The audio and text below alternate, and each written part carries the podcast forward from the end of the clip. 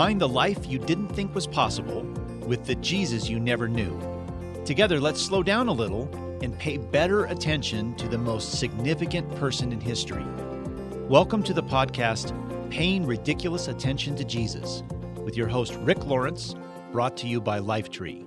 Visit us at JesusCenteredLife.com. Well, hi, listeners. This is season six, episode 14 we're right in the middle of a series called Jesus People, and this is the sixth episode. Sixth episode, Jesus People. So, my name is Rick. I'm author of the Jesus Centered Daily, daily devotional released in October. You've heard me talk about this quite a bit. Um, in last episode, I mentioned great post Easter gift for a friend or family member.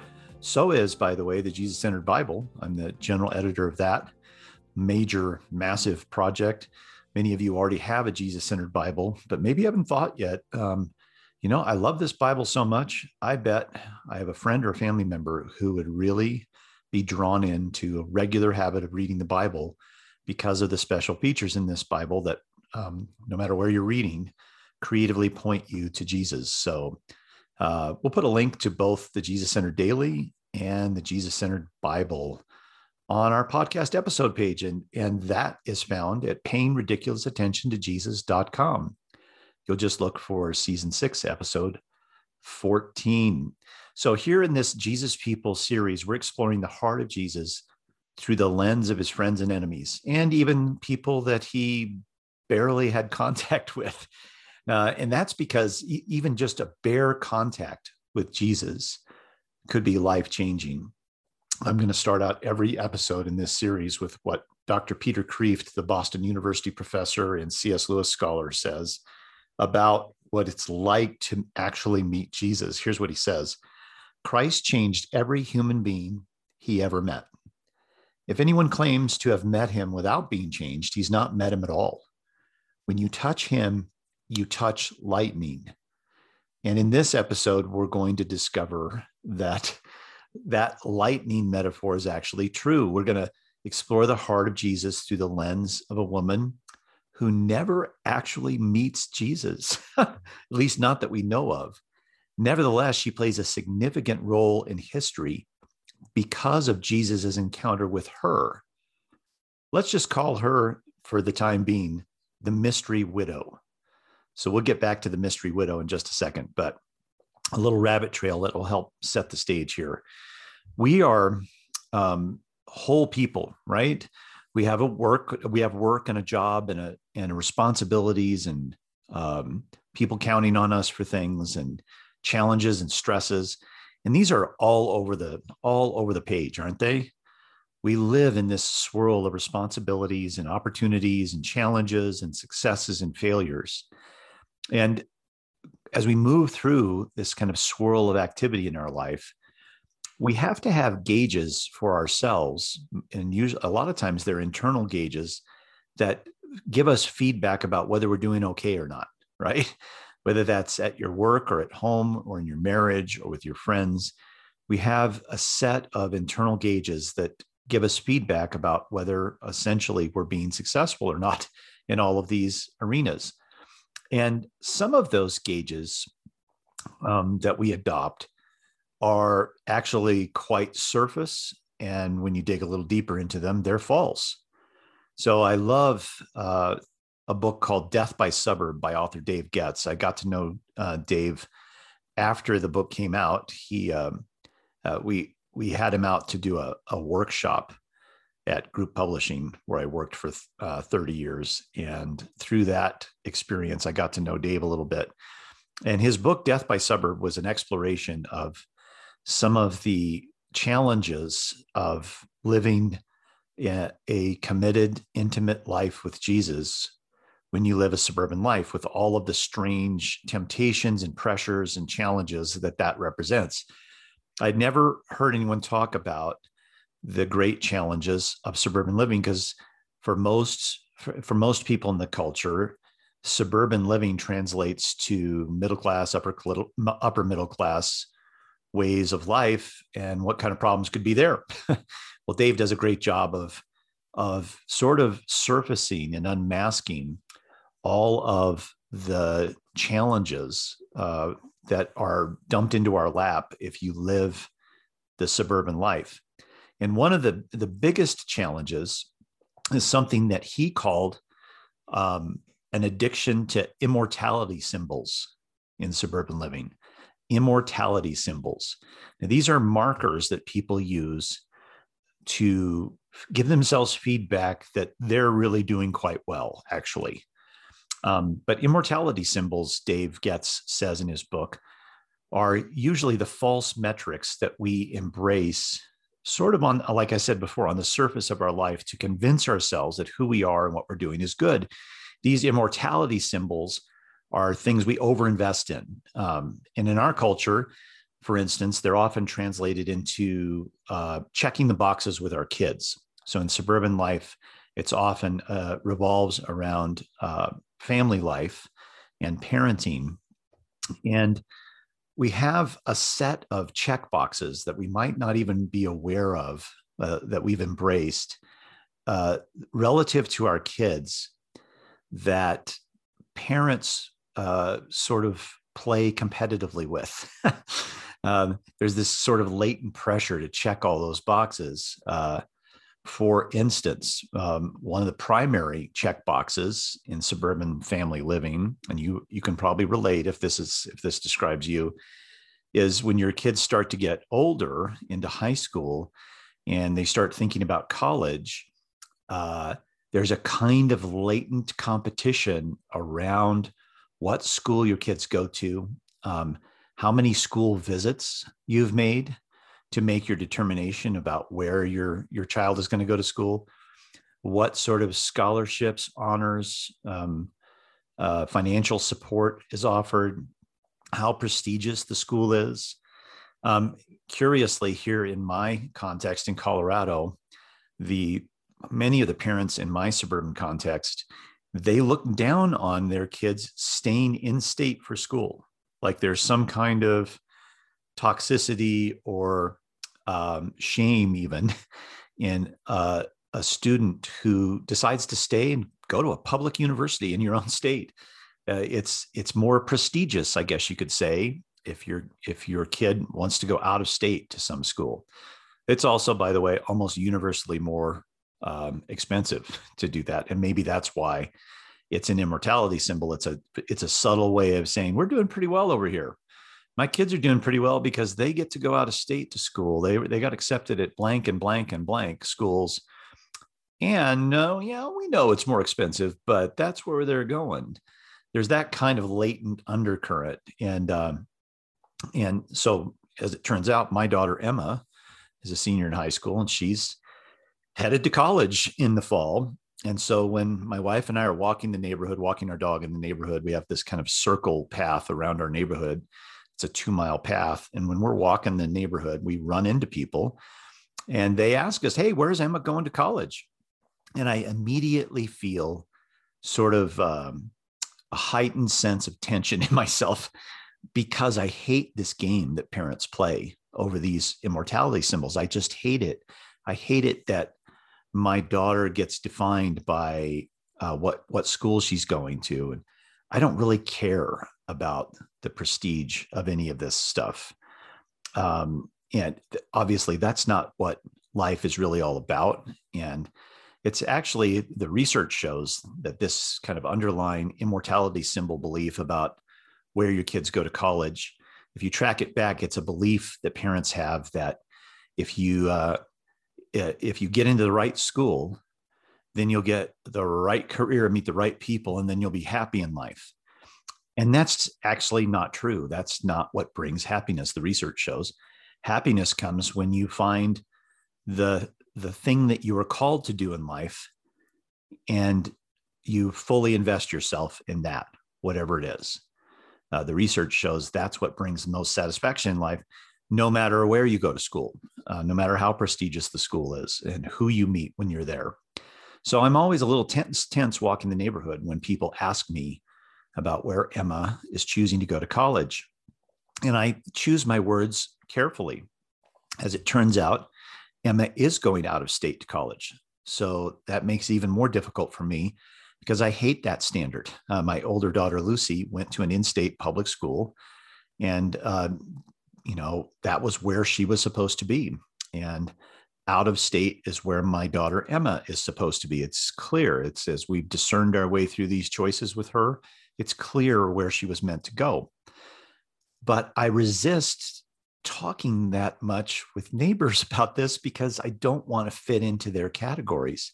And then there's this sort of latent pressure to go on and tell more of the story of how this happened and how how she's able to go to this school. Um, uh, I just feel kind of a this pressure of the false immortality symbol overshadowing these conversations. So so um, it's it's interesting at this time when we're releasing this episode.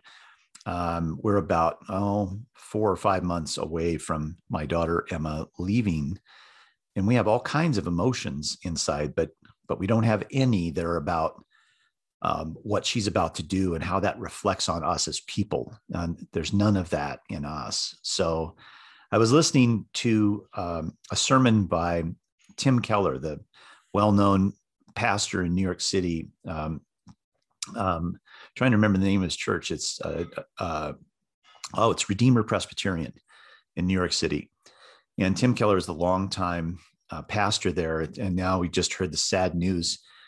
I heard the sad news in the last month that uh, Tim Keller has terminal cancer, which is just devastating to hear. Um, and so my wife and I have been going back and and going online to listen to some of his sermons off and on over the last uh, few months because he's just so brilliant. Um, and I, I love his way of seeing the Bible, the story of the Bible, um, and uh, who Jesus is and, and what our life with Jesus is all about. I, I love how Tim Keller looks at all that. So we, a friend of ours uh, recommended one of his sermons called Justice and Mercy. And so my wife and I watched this over the weekend and and uh, it was really a sermon about one of the pillars of Redeemer Presbyterian there in New York City. He was doing a series on all of the kind of central beliefs of the church. And this was one of them justice and mercy.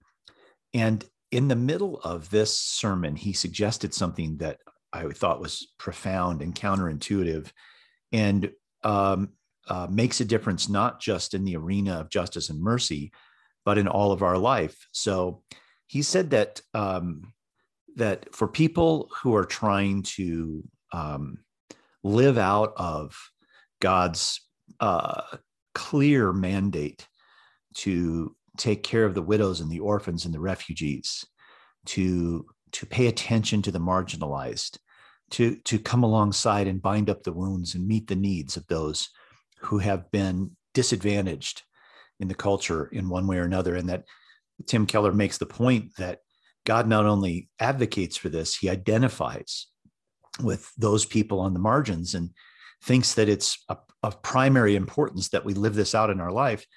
And what Tim Keller was saying is that often we we treat that message as sort of a shame-based or guilt-based or duty-based message that I should be doing more to help those who are poor and disadvantaged. I should be. And what he was pointing out was a, a, an obvious truth that we don't often think about. If you have that kind of motivation, it's not likely to stay very long you, you're not likely to persist in your care and concern for the marginalized in our culture if it's coming from a place of duty. He said uh, the only way forward to develop a passion like that is to encounter the, the beauty in that pursuit. To pursue beauty, he says, to taste and see what is really good fills up our emptiness with something real and satisfying it's a solid meal. And when you feed on beauty, it uh, has the impact of continuing to motivate you in the direction you're going. So his recommendation is to understand the beauty in the heart of God and why he cares so much about the marginalized. And when we've uh, embraced the why behind God's care, then and see the beauty behind um, reaching out to those who are marginalized, that is its own reward. And so uh, he's he's he at the end of his sermon. Uh, this is the part that I love the best. You won't be surprised by this. Um, he he says that if you're looking for uh, something purely beautiful as your primary meal in life, he said you should look no farther than Jesus. if you taste and see the goodness in the heart of Jesus, that is the one meal that will truly fill you. I, I love that he ended that way. Um, and so the this idea that tasting and seeing the beauty of Jesus is the only truly fulfilling meal in our life. Um, if you translate this a little bit into the rest of our life, if we pay attention to the things that Jesus finds beautiful, what might we learn about his heart? And how might that infect our own heart? You know, if you were to scroll through the photos on your phone right now, I mean, if you're not driving right now, you could actually do this.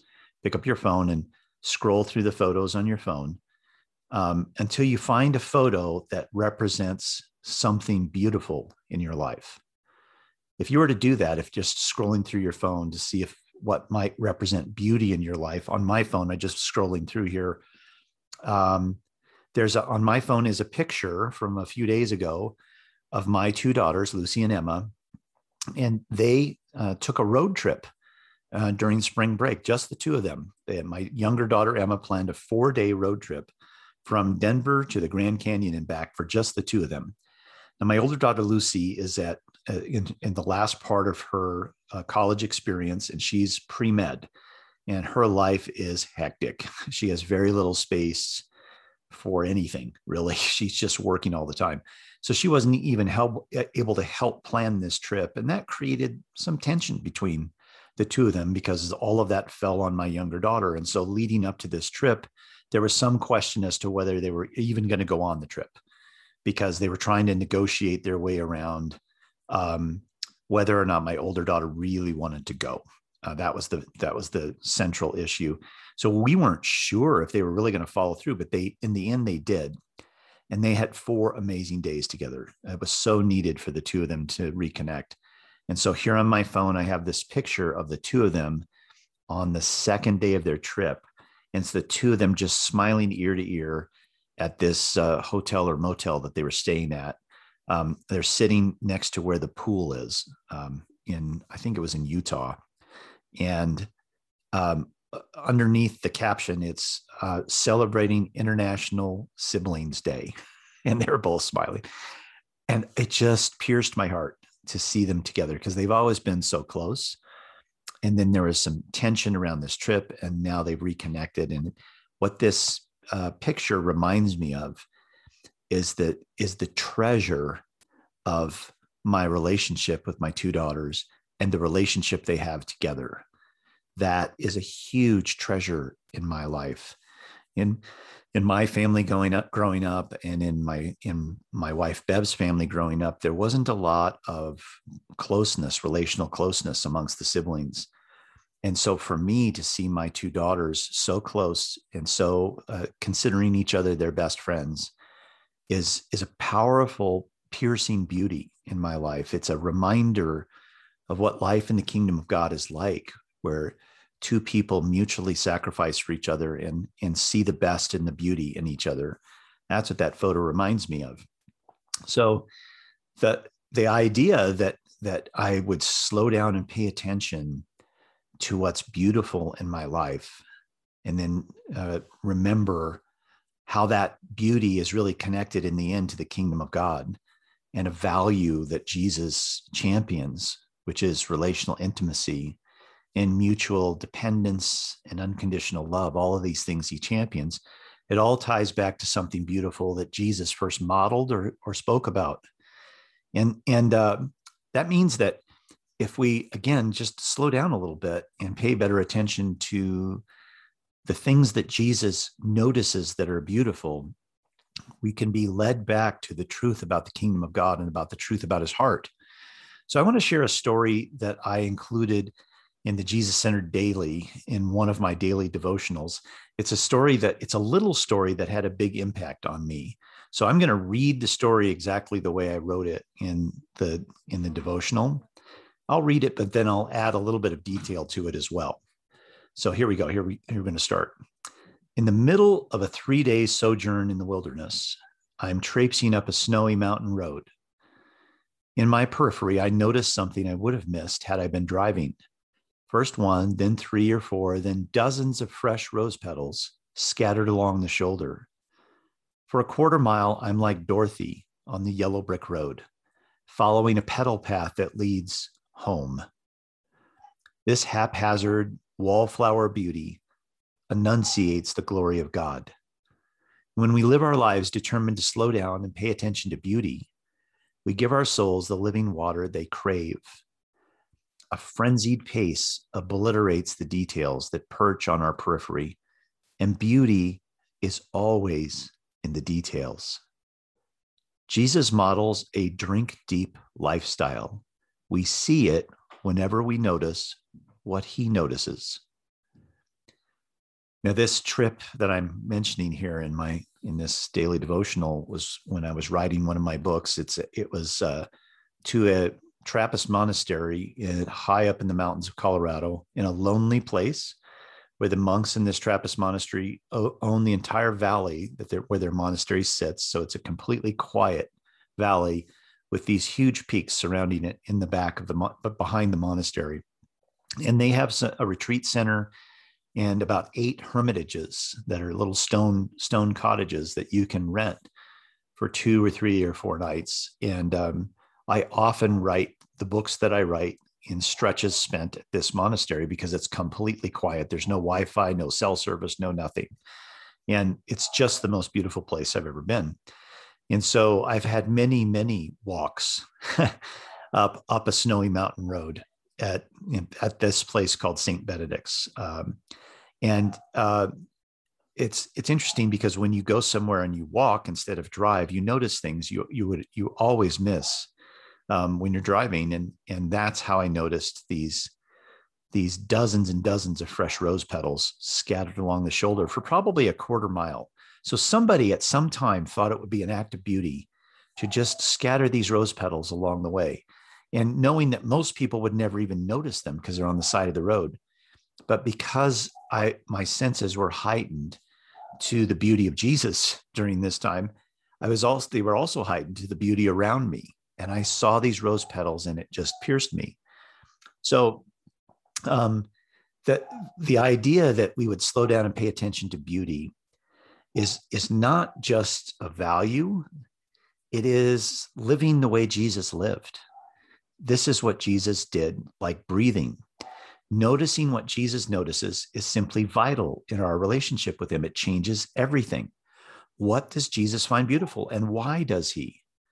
Perhaps the best example of noticing beauty, this kind of loops back to who we're going to take a, a look at today.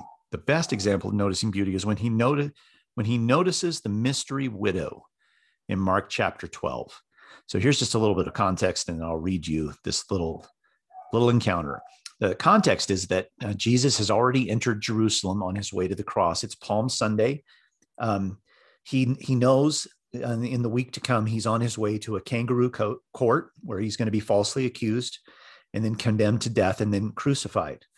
Um, and as he's uh, uh, in Jerusalem, he enters and re-enters Jerusalem with his disciples. They're actually staying outside of Jerusalem, but each day that they're there, they enter Jerusalem. And one day he enters Jerusalem and is in the temple area, and he's approached by some religious leaders who feel fundamentally threatened by him.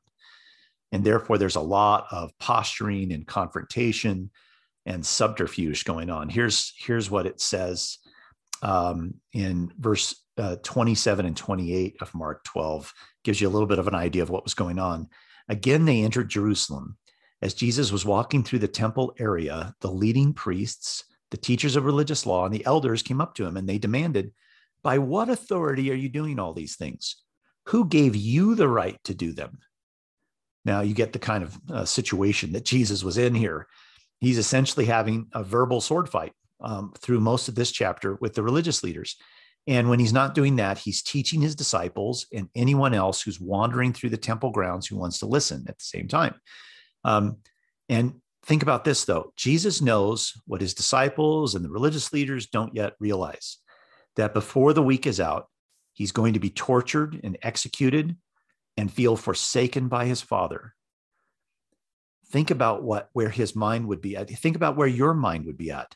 It's a sort of a toxic mix mix of of existential threats where he's getting pursued and confronted by these hypocritical religious leaders and the the dark shadow of fear hanging over him as he knows where he's headed. And then into the midst of this he sees a lonely nondescript woman who slips past the parade of all these rich posers to drop two pennies into the offering bucket in the middle of um, the pomp and circumstance of these religious leaders and rich people who are making a big show about how much they're putting into the pot, into the temple collection. So here's this, here's here's the a few sentences about this encounter, starting in verse 41 of Mark 12. Jesus sat down opposite the place where the offerings were put and watched the crowd putting their money into the temple treasury. Many rich people threw in large amounts. But a poor widow came and put in two very small copper coins worth only a few cents. Notice here, Jesus, what does Jesus notice? Notice what he notices. Why would he notice the poor widow in the first place? Why? Ask yourself, what, what, what makes it onto the radar for Jesus? Not the ostentatious overgiving of the rich people who are throwing in large amounts, but this nondescript woman the poorest of the poor, who only offered a few cents. And so, continuing in verse 43, he calls his disciples to him, and Jesus says, Truly, I tell you, this poor widow has put in more into the treasury than all the others. They all gave out of their wealth, but she, out of her poverty, put in everything, all she had to live on there's this brief encounter. Again, as far as we know, the widow never even knows that Jesus has noticed her. Do you ever go through life feeling like, um, if you really were honest about it, feeling unnoticed by Jesus? Like because of your life circumstances, it doesn't feel like he's even paying attention. Maybe that's what this poor woman felt. She didn't know that Jesus was paying attention to her and not just paying attention to her, appreciating her, honoring her. He was moved by her. He wanted his disciples to see this woman also, because what she was doing was something so important, so beautiful, he needed to point it out to them. And so he tells them, truly, this poor widow has put in more into the treasury than all the others. What is the more she gave? It's all she had to live on. So the question here is well, what does Jesus find beautiful? In this in this observation of this woman. And why does he find it beautiful? Well let's think about this for a second. What does jesus find beautiful about her? She's a not trying to draw attention to herself. Why? Because she knows what she's offering doesn't look like much to those around her in the culture. In fact it looks like nothing to those around her in the culture. She's not trying to parade the grandiose gift that she's giving, she knows that in her world, she's a nothing. She's an inconsequential person, especially surrounded by all these rich and ostentatious people. She feels that she's a nothing.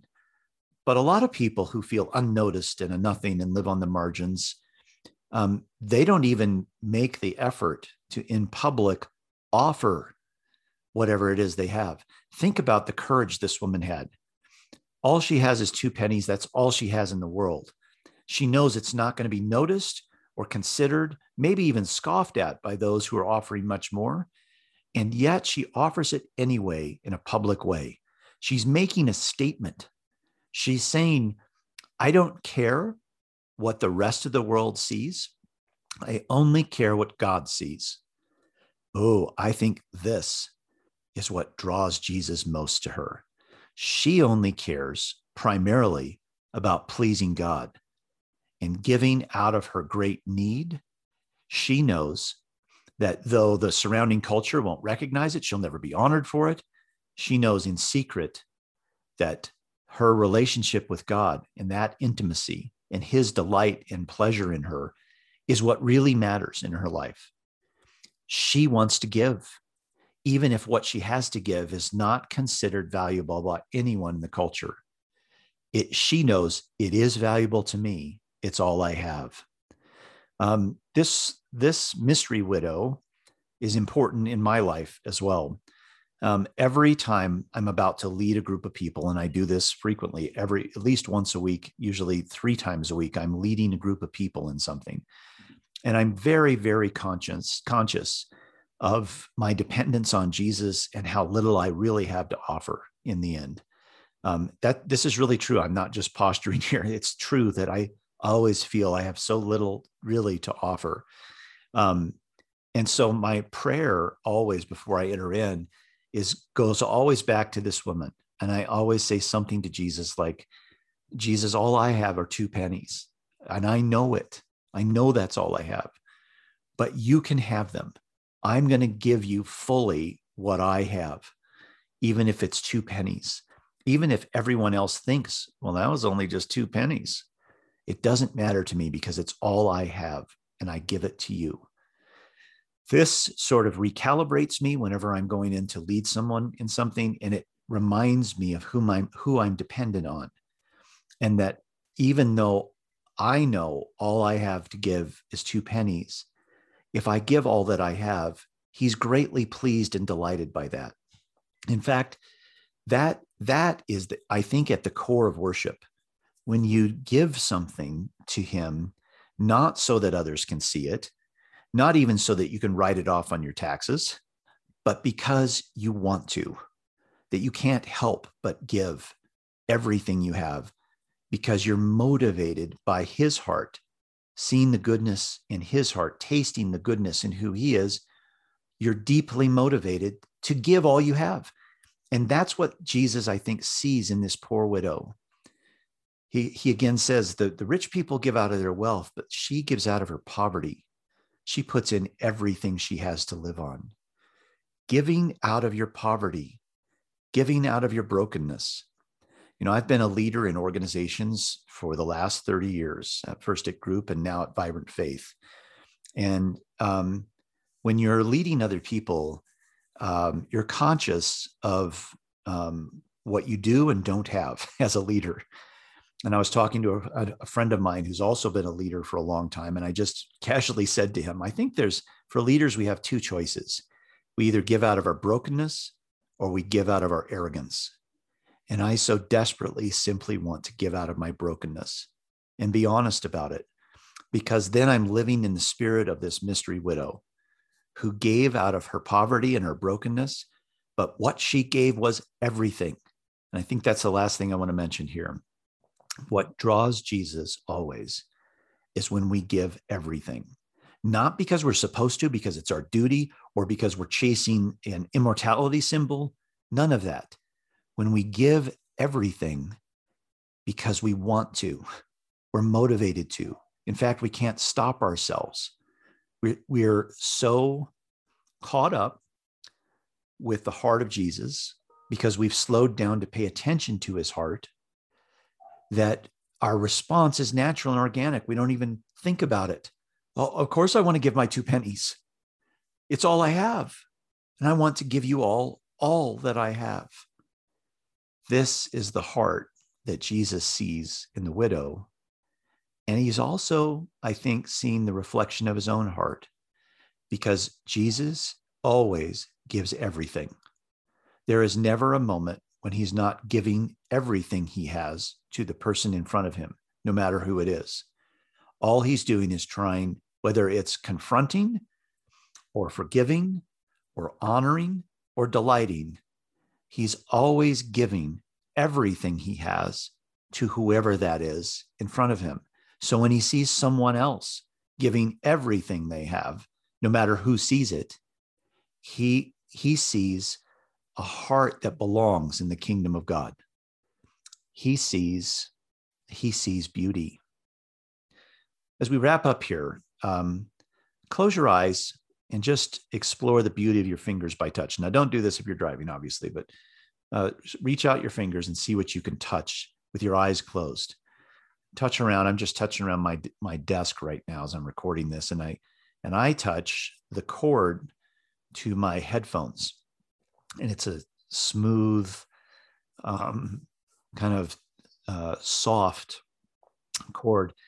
And the beauty of that soft cord reminds me that that cord leads up to those earpieces, which delivers this beautiful music that I listen to through those headphones.